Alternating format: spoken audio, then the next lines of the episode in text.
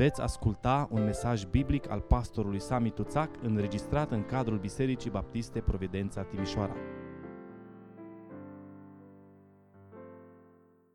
Vă invit să deschidem împreună Sfânta Scriptură în Epistola Apostolului Pavel către Galateni, capitolul 4, vom citi de la versetul 12 și până la versetul 19, chiar 20.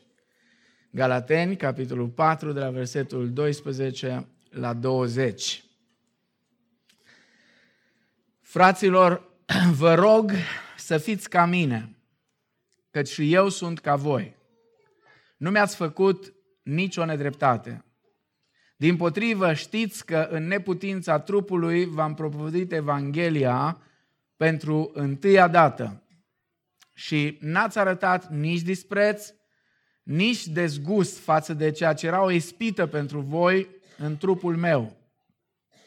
Din potrivă, m-ați primit ca pe un înger al lui Dumnezeu, ca pe însuși Hristos Iisus. Unde este dar fericirea voastră? Căci vă mărturisesc că dacă ar fi fost cu putință, v-ați fi scos până și ochii și mi-ați fi dat. M-am făcut oare vrășmașul vostru pentru că v-am spus adevărul? Nu cu gând bun sunt plin de râvnă pentru voi, ci vor să vă dezlipească de noi ca să fiți plini de râvnă față de ei. Este bine să fii plin de râvnă totdeauna pentru bine, nu numai când sunt de față la voi. Copilașii mei, pentru care iarăși simt durerile nașterii până ce va lua Hristos chip în voi. O, oh, cum aș vrea să fiu acum de față la voi și să-mi schimb glasul, căci nu știu ce să mai cred. Amin. Vă rog să luați loc. Până aici, până la capitolul 4, cu versetul 12, l-am văzut în capitolele trecute, Uh, mergând prin epistola către Galateni, l-am văzut mai mult pe apostolul Pavel, intelectualul care vorbește mai mult minții și mai puțin inimii. Pasajul acesta ne va schimba puțin percepția. Îl vom vedea pe Pavel ca și pe omul sentimentelor adânci. Un om care scrie cu o rară delicatețe. Aș putea spune despre Pavel că modul în care el aborda oamenii era acesta. Poziție tare ca stânca. Dispoziție dulce ca mierea. Poziție tare ca stânca. Dispoziție dulce ca mierea. Când lucrurile sunt invers, este ca și când a zis Iisus, fiți înțelepți ca șerpii și fără răutate ca porumbeii. Iarăși când le întorci invers, lucrurile nu funcționează. În versetul 12, Pavel îi numește pe galateni frații mei. Fraților, vă rog să fiți ca mine, spune el. Iar în versetul 19 numește copilașilor. Copilașilor. O expresie foarte dragă apostolului Ioan, mai ales. Mai mult, Pavel se aseamnă pe sine cu o mamă pentru ei. O mamă care este în durerile nașterii pentru ei până când va lua Hristos chip în ei. Am putea spune că în primele trei capitole l-am văzut pe Pavel apostolul, cu autoritate deosebită, pe Pavel teologul, cel care stabilește acestea sunt doctrinele de bază și pe Pavel apologetul, care intră în tot felul de dispute, în tot felul de dezbateri ca să clarifice lucrurile. Acum, de aici, de la capitolul 4, îl vom auzi și îl vom vedea pe Pavel omul, până la urmă, deși era apostol, era și el un om, pe Pavel păstorul și mai ales pe Pavel iubitorul pasionat al sufletelor oamenilor. Aș vrea să împărțim pasajul acesta, e scurt, încercăm să-l împărțim în trei bucăți mai scurte. Și mai întâi aș vrea să ne uităm la rugămintea lui Pavel pentru frații din Galatia. Versetul 12. Fraților, vă rog să fiți ca mine, căci și eu sunt ca voi. Fiți ca mine, în original e mai un pic mai strâns. Fiți ca mine, deoarece eu sunt ca voi. Sau fiți asemenea mie, deoarece eu sunt asemenea vouă. Ce mesaj conține apelul acesta, această rugăminte a lui Pavel? Ce vrea el să spună când zice, fraților, fiți asemenea mie? Contextul este cel care ne ajută să înțelegem ce anume vrea Pavel de la ei. Problema bisericilor din Galatia era că ei se întorceau la vechea robie din care îi eliberase Hristos. Și Pavel dorea ca ei să devină ca el în credința creștină și în viața creștină. Ceea ce dorea Pavel era ca ei să se elibereze de sub influența acelor învățători falși și să împărtășească convingerile sale despre adevărul lui Hristos, despre harul lui Hristos, despre libertatea pe care Dumnezeu ne-a dat-o în Hristos. El dorea ca ei să devină ca El în libertatea creștină. Vă amintiți?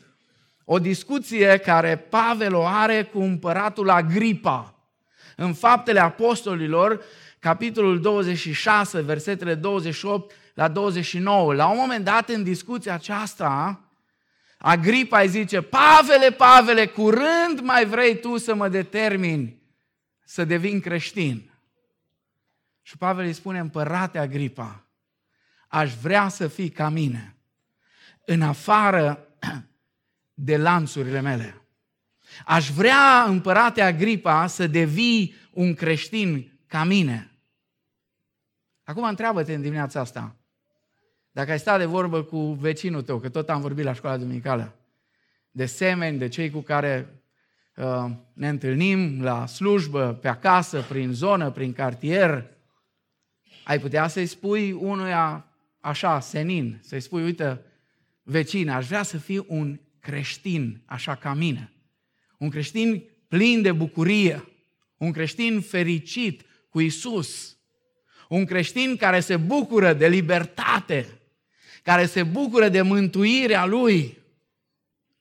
Atât de mult mă bucur de libertatea care o am în Hristos și de mântuirea care Hristos mi-a dat-o, încât aș vrea și voi sau și tu să fii ca mine. E o întrebare la care trebuie să ne gândim.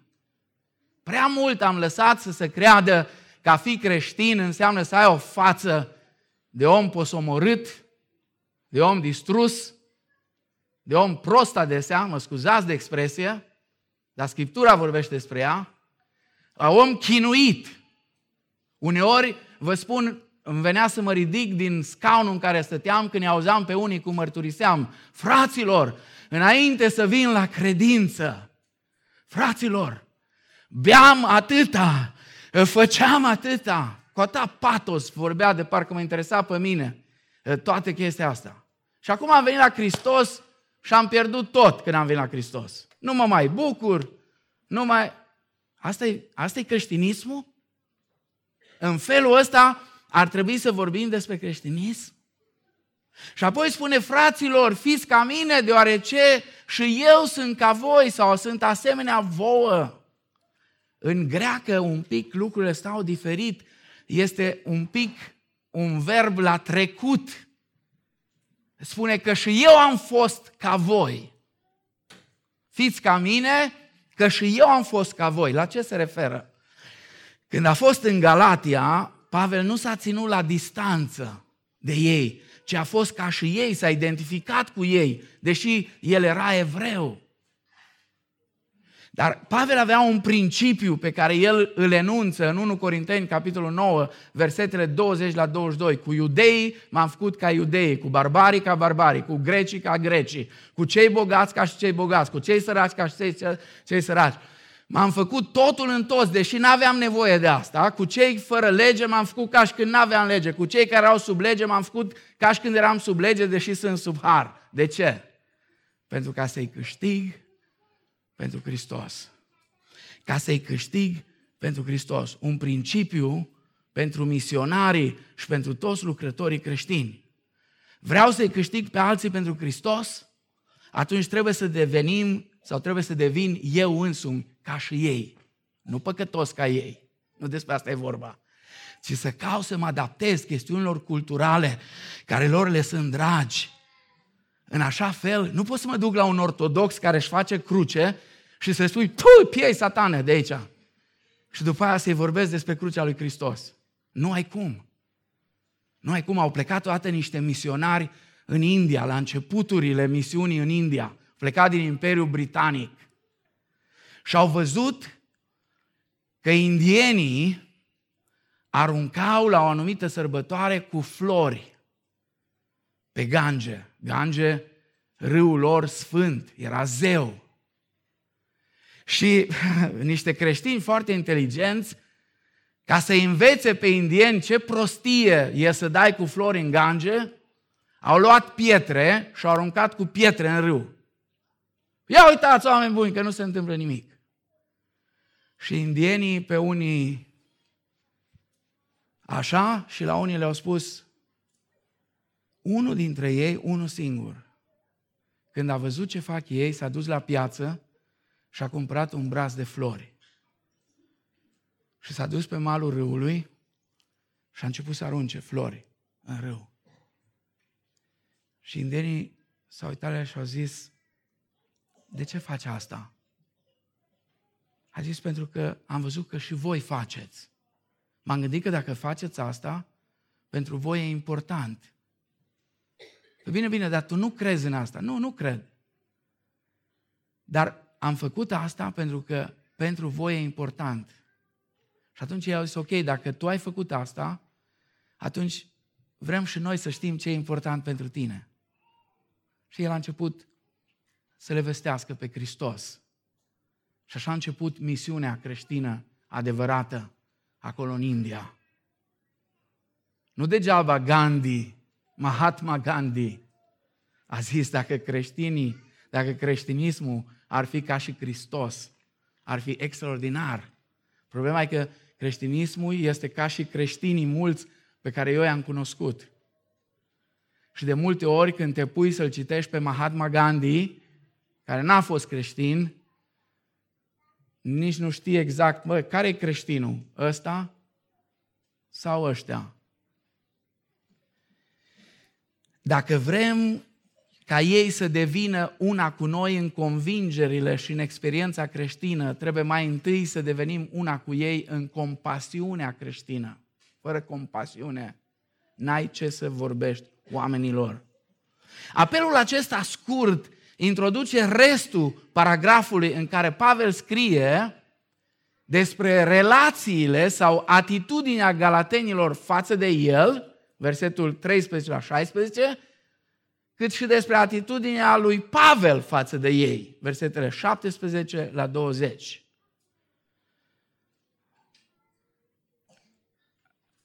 Și vreau să vă mai spun ceva. Pasajul acesta este unul dintre cele mai grele din toată epistola. Nu pentru voi, ci pentru mine. Probabil că majoritatea păstorilor în țara asta ar prefera să invite un alt păstor care să vină să predice din textul ăsta în adunarea lui. N-am făcut asta niciodată. Consider că e datoria mea ca păstor să vă spun că aici Pavel vorbește despre cum ar trebui să fie relațiile corecte între păstor și adunare, între păstor și biserică. Și aș vrea să ne uităm la relațiile sau la atitudinea galatenilor față de Pavel, relațiile lor cu Pavel. Zice, nu mi-ați făcut nicio nedreptate, spune el în versetul 12, partea a doua. Pavel afirmă că în trecut relațiile lor cu el au fost relații exemplare. Ce s-a întâmplat când el a vizitat Galatia? Spune în versetul 13. Din potrivă, știți că în neputința trupului v-am propovădit Evanghelia pentru prima dată. Nu știm exact la ce se referă. Posibil să fi fost țepușul acela în carne despre care vorbește în 2 Corinteni 12 cu 7. Oricare a fost problema, boala lui Pavel avea simptome urâte și neplăcute. Versetul 15 spune, unde este dar fericirea voastră? Căci vă mărturisesc că dacă ar fi fost cu putință, v-ați fi scos până și ochii și mi-ați fi dat. E posibil, spun unii teologi, ca Pavel să fie avut o formă ciudată de oftalmie. Să fie avut niște probleme la ochi și ochii lui să lăcrimeze în continuu, dar atât de urât până devine jenant. În versetul 14, el explică că infirmitatea lui fizică era o mare ispită pentru galateni. Deci n-ați arătat nici dispreț, nici dezgust față de ceea ce era o ispită pentru voi în trupul meu. Din potrivă, m-ați primit ca pe un înger al lui Dumnezeu, ca pe însuși Iisus Hristos.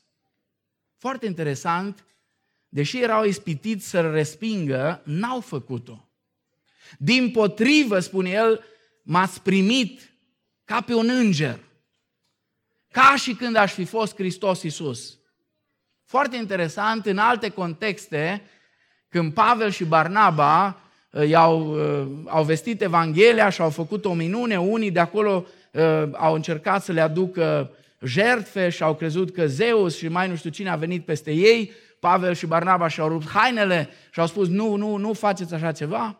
Interesant, nu-i mustră pe galateni pentru respectul lor exagerat care îl aduc sau l-au adus în trecut. Nu face asta pentru că Pavel era conștient de autoritatea lui apostolică. Deși el știa că este un păcătos și la 1 Timotei 1 cu 15 nu se sfiește să spună că dintre toți păcătoși el e pe primul loc, el era un apostol al lui Hristos, investit cu autoritatea lui Hristos. Și Domnul Iisus Hristos a spus, cine vă primește pe voi, mă primește pe mine, Matei 10 cu 14. Primindu-l pe Pavel, ei l-au primit pe Hristos, deoarece au recunoscut în el pe apostolul, pe delegatul lui Hristos. Dar asta a fost înainte. Acum lucrurile s-au schimbat. Și în versetul 15 el întreabă unde este dar fericirea sau unde este binecuvântarea voastră? Și în versetul 16 m-am făcut oare vrăjmașul vostru pentru că v-am spus adevărul? Observați ce schimbare!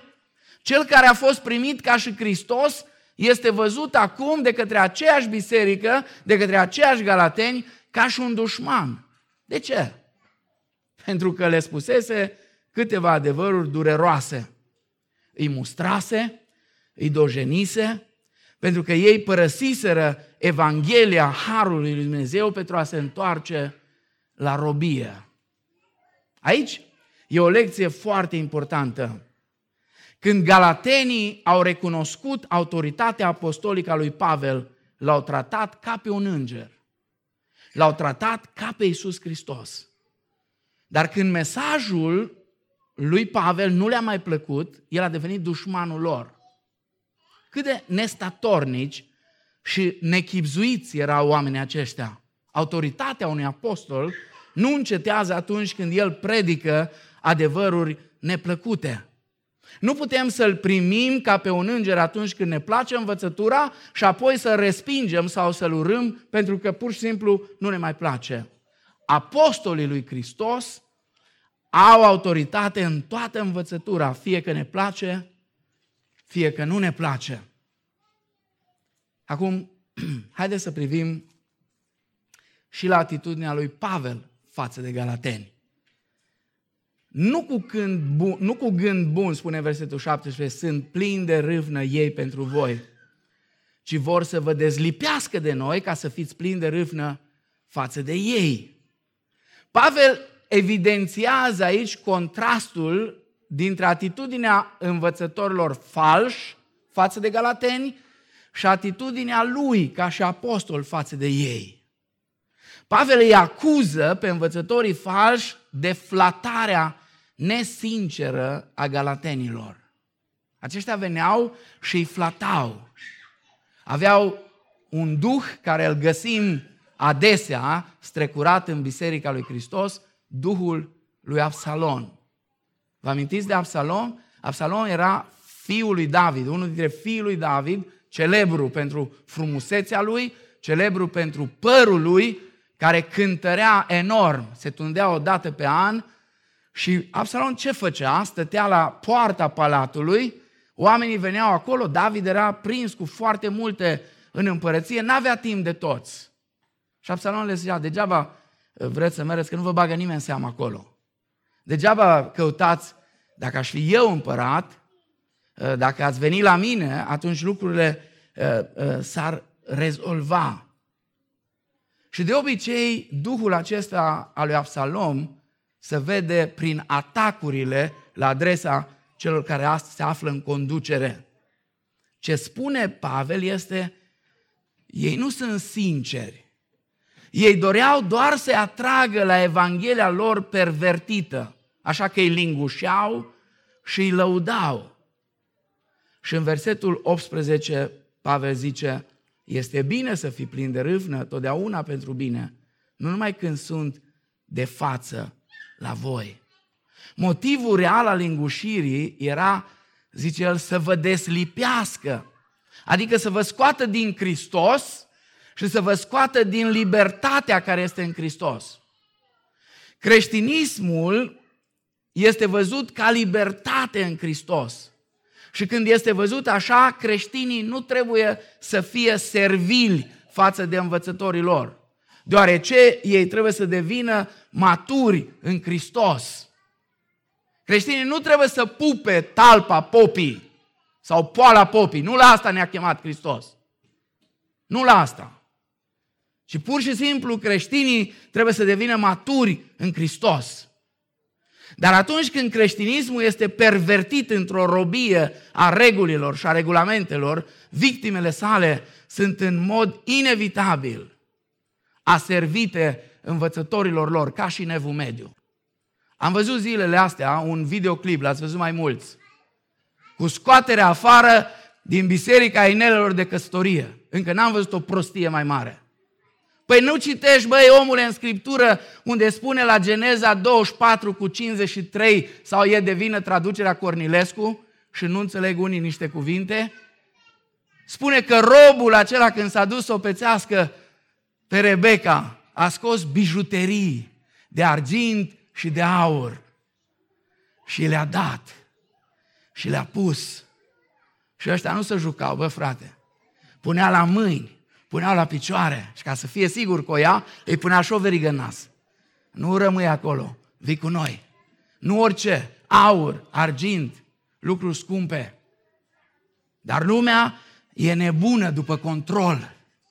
Oameni care vor să manipuleze și ca să-i țină pe oameni în prostie, pentru că oamenii proști, oamenii ignoranți, oamenii needucați pot fi manipulați. Oamenii maturi cei care cunosc cuvântul lui Dumnezeu, n-ai cum. E complicat să manipulezi cu oameni care cunosc cuvântul lui Dumnezeu. I-am văzut pe unii zilele astea supărați pe unii păstori tineri, că le merge mintea, că cunosc Scriptura, că știu să dea răspunsuri bine documentate. Copiii ăștia n-au trăit în comunism ca și noi. Copiii ăștia nu se tem de nimic. N-au dreptate întotdeauna. Uneori sunt prea radicali, uneori vorbesc prea dur, uneori nici nu știu ce vorbesc. Dar trebuie să înțelegem, trebuie să înțelegem că nu poți să închizi gura unor oameni care cunosc Scriptura, unor oameni care sunt maturi spiritual.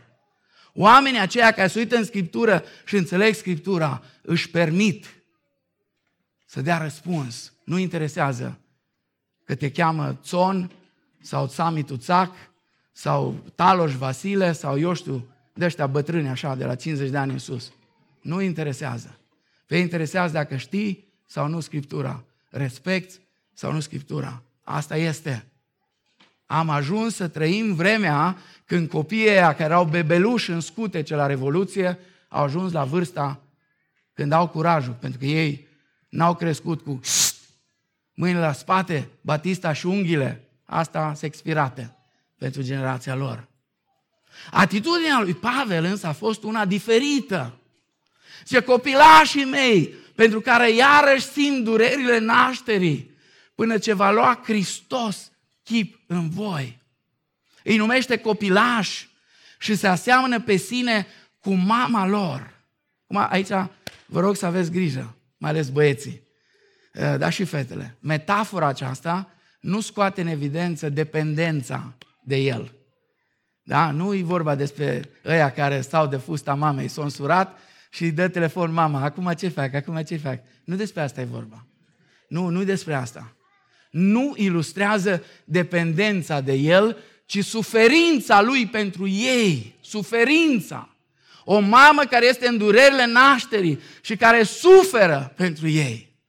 El nu se mulțumește cu faptul că Hristos ă, ă, ă, locuiește în ei. El vrea să vadă cum, efectiv, cum Hristos ia chip în ei. Cum Hristos trăiește în ei. Cum ei trăiesc, cum sunt transformați după chipul lui Hristos. Și Pavel își exprimă dragostea lui adevărată și jertfitoare pentru galateni. Din ce cauză? Care e motivul? Dorința lui de a-i vedea asemenea lui Hristos. Versetul 20. O, oh, spune, cum aș vrea să fiu acum de față la voi și să-mi schimb glasul. Căci nu știu ce să mai cred. Pavel e efectiv uluit peste măsură din cauza lor. Dorește să-și schimbe tonul.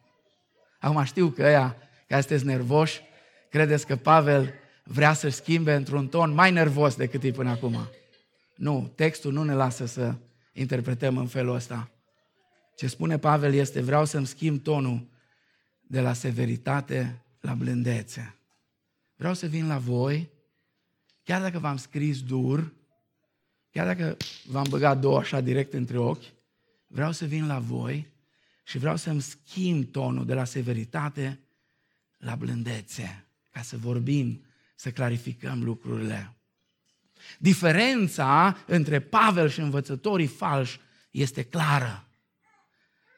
Învățătorii falși ce făceau? Căutau să-i domine pe galateni să-i controleze. Pavel dorește ca Hristos să ia chip în ei. Îmi amintesc o fază de pe vremuri. M-am dus la cineva cu ani de zile în urmă. M-am dus și am spus, uite, asta e lista care eu o vreau în comitetul bisericii. Eram tânăr, mai făceam și prostii. Odată într-o seară, într-o ședință cu masa aia lungă de la Betel, din camera aia de sus, nu erau birouri și toate alea, era doar acolo. Era lungă masa. Era un frate care m-a contrat, n-avea dreptate, dar eram tânăr, nu știam, eram așa cum sunt și ăștia tineri de acum. Și aveam o Biblie mare, tot timpul mi-a plăcut să am Biblie mari.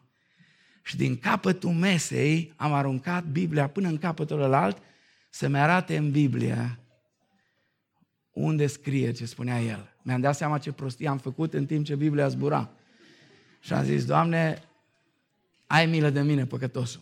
Acum Domnul e bun și lucrează până și prin prostiile noastre. Omul ăla a devenit unul dintre cei mai apropiați frați cu care eu am lucrat în anii de atunci. Dar țin minte, m-am dus cu lista asta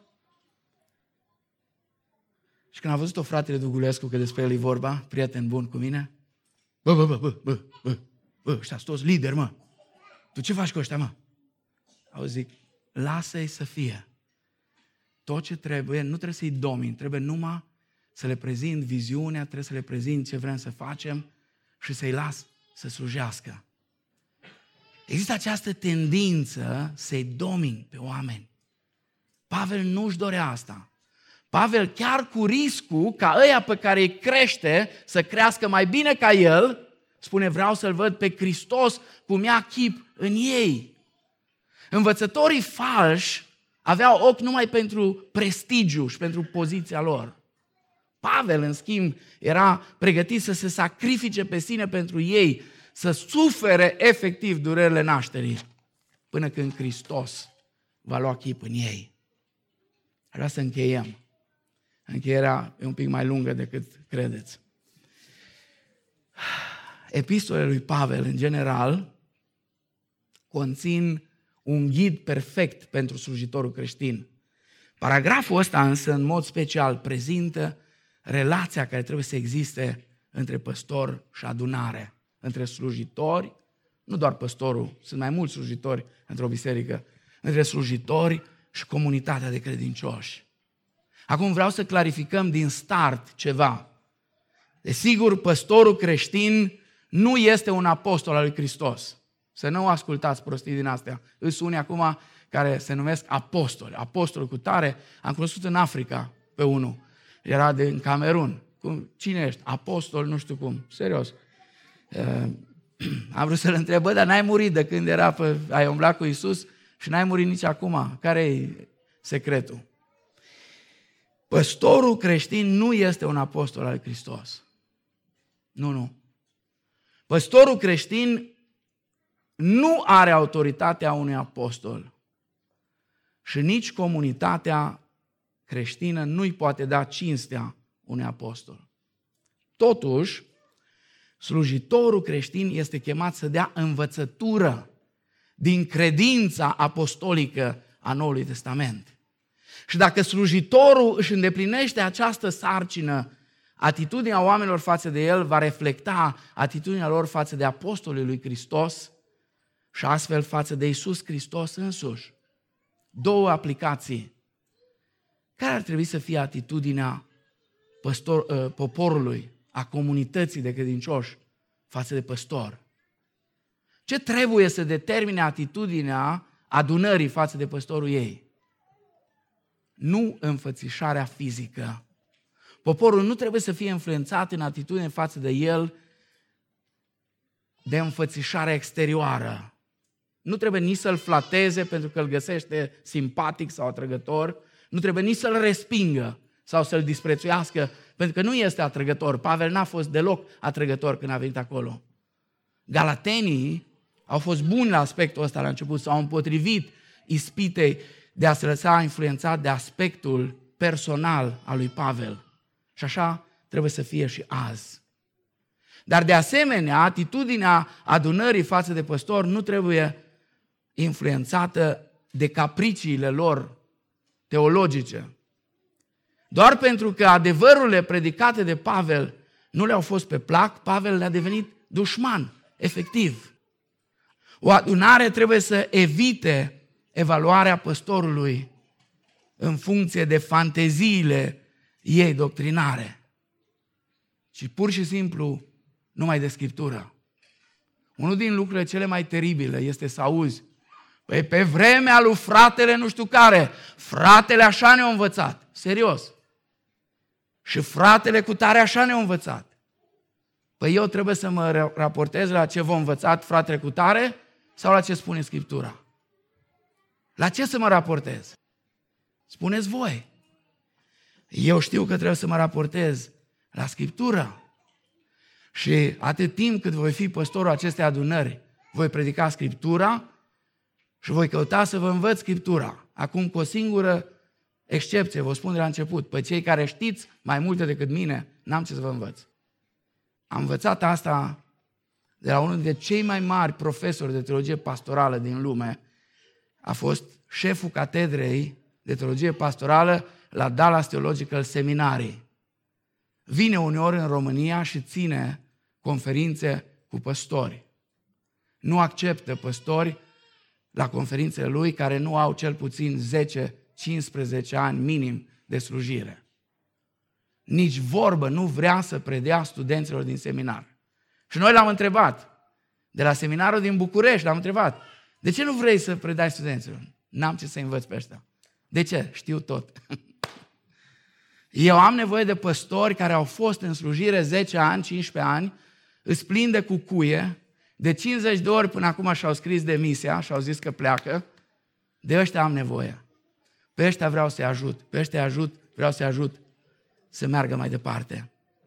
Acum, atitudinea unei adunări față de păstor trebuie să fie determinată de loialitatea lui față de mesajul apostolic. Spuneam, niciun păstor nu este apostol. Totuși, dacă el este credincios față de învățătura apostolilor, o adunare evlavioasă va primi cu smerenie mesajul și va căuta să se supună celui care este acolo să învețe, să conducă, să dea direcție. Nu-l vor respinge și îl vor primi cu respectul care îi se cuvine lui Hristos. Deoarece vor recunoaște că mesajul nu este a lui, ci este a lui Hristos. Ne uităm astăzi la ce se întâmplă prin biserici, este prea puțin respect pentru cuvântul apostolic. Alte lucruri sunt apreciate. Experiențe, experiențe, povești, istorisiri închipuite. Mă uit la unii, pur și simplu stau și ascultă tot felul de lucruri. Apoi, unii după aproape fiecare predică, critică și încearcă să desfințeze predica. Acum dați-mi voie să vă spun ceva. Și vă încurajez să faceți asta. Vă încurajez. Dacă predicatorul nu este credincios chemării sale de a predica biblic, în conformitate cu mesajul apostolic, atunci oamenii sunt îndreptățiți să critique. Da, sunt îndreptățiți. Dacă predicatorul, dacă cel care se ridică are pretenția și vine și spune că mă întorc la ea cu inelele, pe mine nu mă, nu mă, ăsta e stilul meu, eu mă adaptez oriunde. Dacă tu vii și îmi spui în casa asta, astea sunt regulile, eu mă adaptez dacă îmi convine, dacă nu plec, dacă tu vii și spui că în biserica asta trebuie, nu e voie decât în cap să stai, trebuie nu știu cum să faci, domnule, asta este. Dar nu veni să-mi spui că pentru Domnul, Domnul ne cere să facem asta. Nu veni să-mi spui asta, pentru că atunci minți, pentru că Scriptura nu spune așa ceva.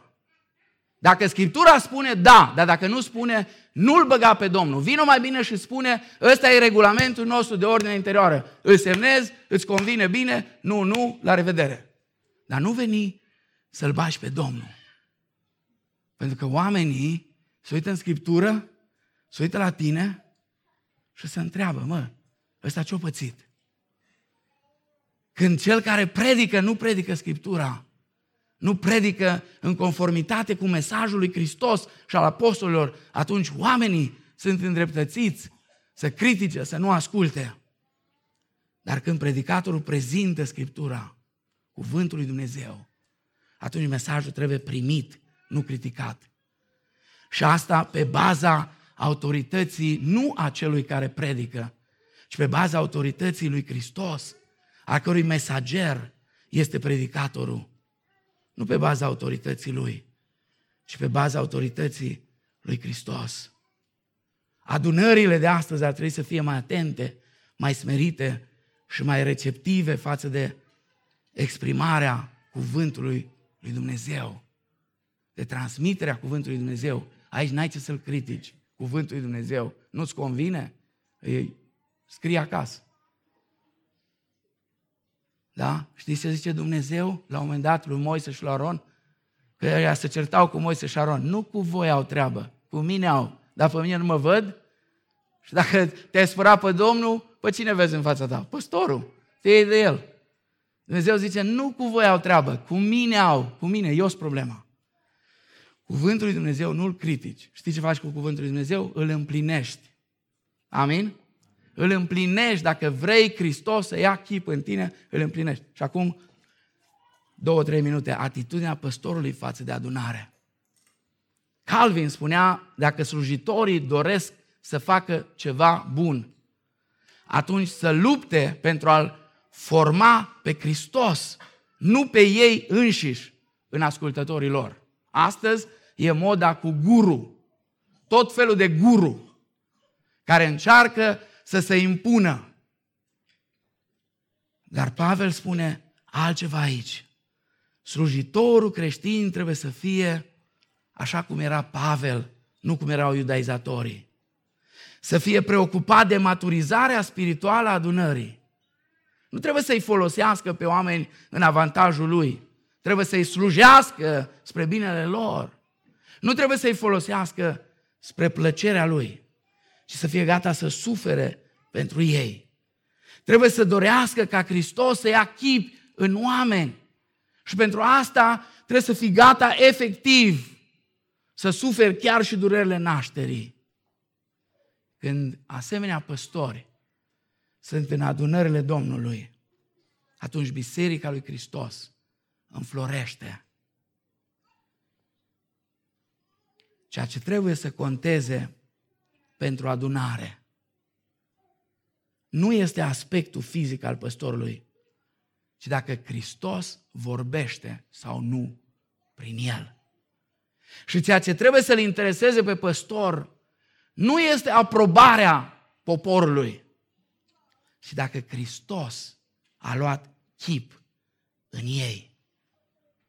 Biserica matură este biserica care înțelege că are nevoie de oameni care ascultându-l pe păstorul lor se interesează de mesajul lui Hristos și de păstori care slujind oameni urmăresc a realiza în ei chipul lui Hristos.